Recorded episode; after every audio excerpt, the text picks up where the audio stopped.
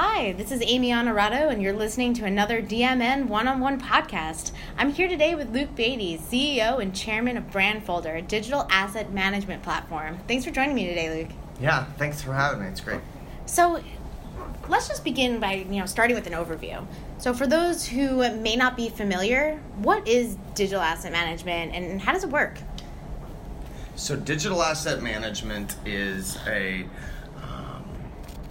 is really a platform um, kind of protocol that that applies to um, to businesses that want to, at some level, centralize their digital assets, which is basically like saying anything that's audio, video, text, or images, um, and and bring those into one sort of normalized um, point of control and point of access uh, um, for for a business. And and most of the time, that has to do with, um, in our case, brand assets.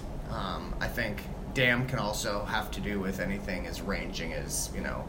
Um, digital assets that's that you could say like a like a like a doctor's office where you're talking about actual you know uh, images and, and files of you know people's um, health records and things like that. But in the world, from from a marketing and brand perspective, it has to do with keeping all of your um, how you keep and maintain all of your your digital assets, and that means the things, the ingredients that are used to um, to build them. So those would be the ingredient assets like your basic colors, fonts, you know, um, usages, uh, you know, and, and, all the basic ingredients that you would use to make ad creative or a podcast or uh, a logo or a video or anything. So it's really the ingredients to make things, and then the things that um, that designers and creative have, creatives have used to um, to to do brand exercises. So it really is. It is in a way your toolkit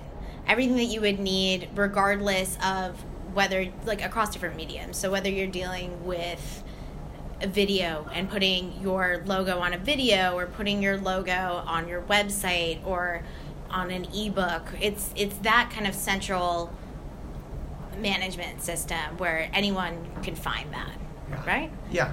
I think it's at the very basic level it's that you know it's it's the watermark i need to put on a video but it's also the video and it's also right. um, it, it's also the, the, the, the, stacking of all the things that you need um, to run your business. So if you're like an e-commerce company, it also would include every picture of every SKU that you have. You know, if you're a um, media company, it might include all of your um, all of your you know articles and videos and content. So it's um, it can get super expansive. You know. Uh, most of our customers have thousands and thousands and thousands of assets um, that they would call their brand assets, and there's a lot of them that are that are trafficked around every day, um, and then there's a lot of them that are really even in sort of archives, right? And they're just sort of kept. So, yeah. Um, but it's about keeping them in a in a very structured, normalized environment, as opposed to which is the problem we solve, which is companies where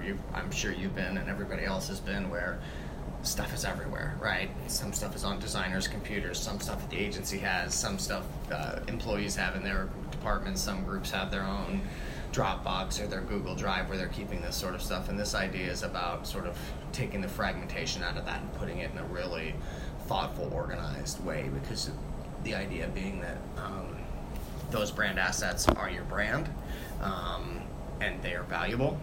Uh, consistency matters, um, tracking matters, knowing who has what uh, matter. So uh, it's, it's it's it's about a it's really about fighting the sprawl and that drives inconsistency and problems like that.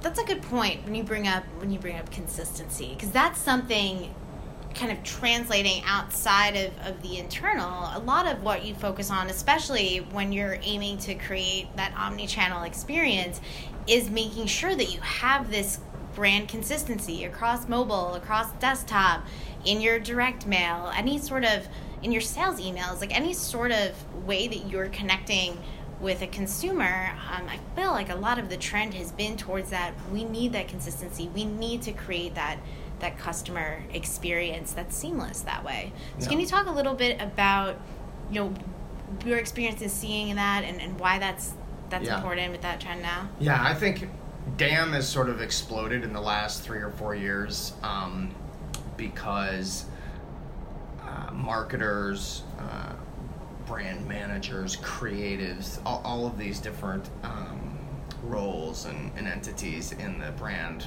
ecosystem, they've sort of realized that um, that brand assets are really the baseline and the sort of um, the source for all of these activities. You're talking about you're talking about you know uh, uh, screens, mobile, desktop, all that, but then also the activities that happen in there, right? Branded content, social, email marketing, all these sorts of things. Those things are all efforts and all exercises in trafficking brand assets at the end of the day, right? Your e-commerce site is really an experience of you getting all of your product images, product descriptions, videos, um, all of those things up on the web, right? Your, your email marketing is the same thing, right? You're getting these things, you're getting these creative assets out to your customers or your pros- prospective customers or partners or what have you. Um, that's really an exercise in getting a certain collection of creative that you've picked to go out to people so that they can interact with it. Um, social, etc. That's what these things are, right? Every social campaign is is as a is an exercise in trafficking brand assets. So the um, so the dam sort of sits below all of those things. Um, you don't want to have multiple dams everywhere. You want to have one centralized dam where all these things can go, and then you make collections for things that can go to different places, right? Here's a collection of things for fall 2016. Here's a collection of things for our partners. Here's a collection of things for our salespeople. Here's a collection of things for our press kit, right? All these different things so that you then have this super foundational piece um, that can be monitored and measured and all that sort of stuff. I think we fight the sprawl, but we also make it so that you have the data and the analytics around your creative. Um, this idea that um, if you were to ask a marketer most of the time, say, How's your brand doing? They would give you a very um, sort of editorial opinion about that. You know, it's our brand's growing, or we have a halo brand, or our brand is sort of an aging brand, but we have some new younger brands that resonate with these different people. But you don't often get the same kind of uh, analytical responses that you would get if I asked you how your ad campaign was doing, right? Your ad campaign would be a data-driven answer, right? We have click-through rates and you know uh, load time and um, source and demo and geo. Well, we're trying to bring that to brand too, so that you treat your you treat your brand um, with the same data and analytics expectations. And if you have the thing, have all these things in a platform, you can track them better. Um, just like a CRM, right? Yeah. If you if you treat if your CRM was on everybody's computer and different people's spreadsheets and on different post-it notes, and you just had your customers spread all over the place, you wouldn't be able to track them very well. So, this is sort of a dam is sort of uh, the same way of of uh, um, adding the same sensibilities you have to your CRM to your brand kind of thing. And you touched on alignment a little bit too, and I think that you know, from my experience talking talking to marketers and, and kind of seeing you know what kind of the struggles are from my perspective is that getting that alignment, whether you're a B two B trying to bring in ABM, for example, that's a huge effort for sales marketing, or even just being able to tie back your ROI across different channels. You know, how is my mobile doing? How are my influencer campaigns doing? Have you, from from your experience in what you do, what do you think some of the, the challenges are in creating that internal alignment across teams? Um, I think it's. Uh, first of all, I think it's hard because big brands usually have a lot of consistency, con- constituencies, right? They have often they have agency or agencies. Um, they have uh, different people who are managing brand for different products. So it's it's a lot of consensus building um, just in general. Um, I think alignment is is really something that I think you're starting to see more. You see less less companies with renegade sort of brand initiatives. Um, people take brand, I think, much more seriously than they used to, um, and I think. Uh, consensus can be reached now i- in um, in ways that it couldn't before because of platforms. you didn't have to have um, so many fixed, um, you know, fixed brand. I would say creatives. People can create creative in many every format now. They can make creative, and we're doing a podcast right now. This could be Yeah. done in ten different formats, right? So there's a lot more flexibility. So I think brand consensus is is is is a little bit easier because people can change formats, and you know even now you look at lots of brands are operating on dynamic logos, right? Where look at pro sports teams, their logos change nightly. Um, so you don't have this alignment problem enough because there seems to be a lot more license for brands to go and do different things internally. Um, but what you do have to nail down are the sort of um, usage guidelines, brand promise. You know, what what do we stand for? Um, what things need to be consistent, what things don't need to be consistent. So you're starting to see a lot of the brand management being around um, not just the assets, but the guidelines and the parameters around them. So I would say consistency has a lot to do with if I were to give you a video, it's not just the video and you buying into what that video is trying to convey, but how are you supposed to use it? Are you using it on social? Are you using it, you know, are you using it on your website? Are you using it all fall? Are you using it year round? Is it for customers? Is it for prospects? And the usage guidelines, I think, are is which is a big part of what we do at Brandfolder is like connecting the assets with the guidelines so that people know like when you're supposed to use what and how you're supposed to use it. Yeah, absolutely. And, and from a content marketing perspective, um, something I've seen is that repurposing and, and being able to maximize the ROI of an asset because Yeah. really it is like when you're creating something, you're aiming for value and you're Yeah. putting the time and you're putting the effort into building a video, for example.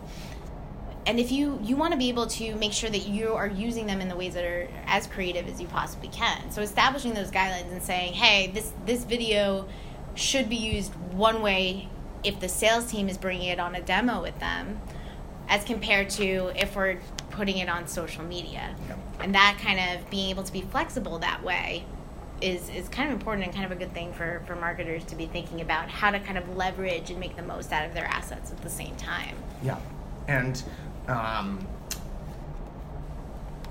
and and building a system that'll that that enables that, even maybe so that you actually can only use it in certain ways. Like we have in, Yeah, in- restricting at it as well. That could right, be the other way. we have ways of like making assets expire. You know, so you can you know you could you could give an asset to somebody, um, but it has rights management components around it, right? If you're Which is- licensing things out, or if yeah. there's We work with of- partnerships that you do. we work do. with a lot of pro sports teams who care a lot about, you know, when the Yankees license out their logo for the World Series, it's people can't make T-shirts in perpetuity, right? They can make T-shirts and use that logo and use that creative for this period in time to create this many things. So we build a lot of rights management. Um, metadata and, and information into those assets so they expire and things like that. Are there any brands now that you see kind of doing this well and, and creating that kind of seamless experience across channels? Are there any any any ones that you really kind of think are doing like, hey, they're doing a great job or they're nailing this? Well, I think um, I think there are a lot of brands that do a great job. I think there's um, a direct corollary between the brands who um, who have simplicity um, and brands who have very complex um, uh, experiences.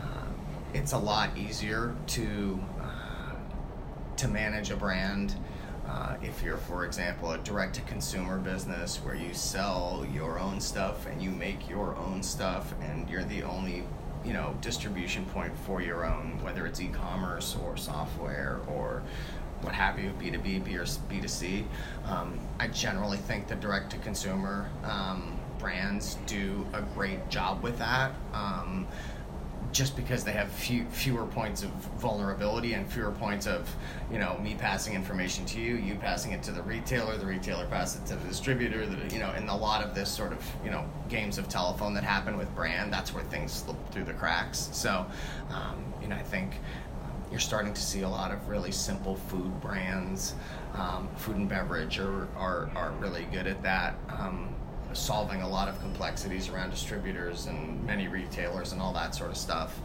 Um, and uh, and then I think that you know a lot of the vintage, older um, consumer brands are really having a hard time, you know, and they need the platforms as much as anybody um, to sort of resimplify things. Um, I think brands that have complex um, uh, user usage guidelines around them are generally ones that are hard to manage. You know, things were when I were to say, you know, if I were to say, you know, I got this tea at Argo Tea right down the corner.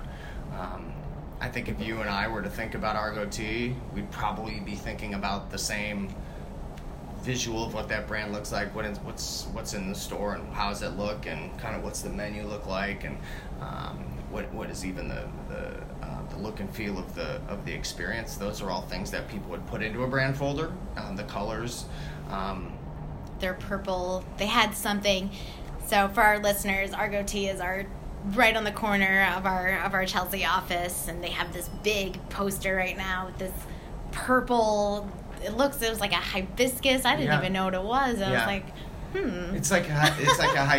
I only know this I didn't know they're one of our they're one of our customers, so they will load in all these things. So it's like a um, you know it's like hibiscus teas with when they're, when they're sort of lighter colored because they have usually soy milk in them and things like that. Um, but I think if if like right now you and I are talking, the more we're talking about the same thing, we're not there, we can't see it, but the brand has left the same impression on us. Those are generally good brands where you can tell consistency um, is happening. I'm not saying that because Argo's a customer of ours necessarily, but you you, know, you and I know what that looks like, right? Yeah. And we also know of ones where if I were to say to you, um, you know, uh, McDonald's. know, eh, That's a cla- like we all like the golden arches is something Yeah. that instantly just Yeah. that staple item. Yeah. And if I were to ask you about, you know, what's what's the what's the latest logo with logo, logo and sort of color set that are related to Kmart, I my my guess is that you wouldn't probably know because they've done a lot of changes and they're shifting it around. I'm not even actually sure they're still in business, but you know they've really struggled over the last ten years of like having consistent branding. So I think it's um, simplicity is is going to be the thing that that matters. Um, the hard part is is that fun brands do a lot of different things. So it's hard to be super consistent and then do a lot of fun, unique things that are engaging. So um, clean and simple works. Um, I think Soul Cycle's a good brand as far as that. I think people think about the same thing. I think their color is, is important. Um, they've done a lot about branding the thing that matters to them, which is a bicycle, and people who've never even been on a soul cycle bike i think know what that looks like. Um, they know their fonts they know their colors and all that but it's also very simple and there's they've never changed it. Yeah i know. I think uh, um, so yeah i think simplicity is it but the double edge is that the ones that do different stuff are also popular. So, Yeah.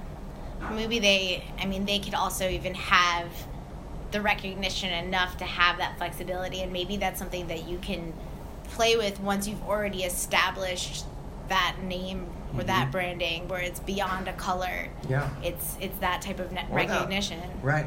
Yeah, or that they have one anchor thing. Yeah. know? And some companies have a jingle, right? And it's something that you hear. Some companies. Mr. Softee ice cream truck is the first. I mean, that's a that's you know, spring is here when you hear Mr. Softee down the street, and you could be blocks away from it, and you would know that that is Mr. Softee. Right. And brand folder and and and and other solutions like it are things that make it so that if you were to get a Mr. Softee truck, that's how you would get that jingle. Right? That's how you would get that jingle. That's how you get all the creative that goes on the outside of the truck. Um, that's how, if for some crazy reason we decided to change a jingle, I could get it changed in there and it would automatically change on your truck. Um, that's the kind of stuff um, that we that we try to do. If it turns into an exercise of people emailing it to other people and texting it and all that sort of stuff, that's where you lose the consistency. Well, we are just about at time. Thank you so much. This Yeah, was it's awesome great, Luke. And for all of you guys listening, this has been another DMN one on one podcast. We'll see you next week. Thank you.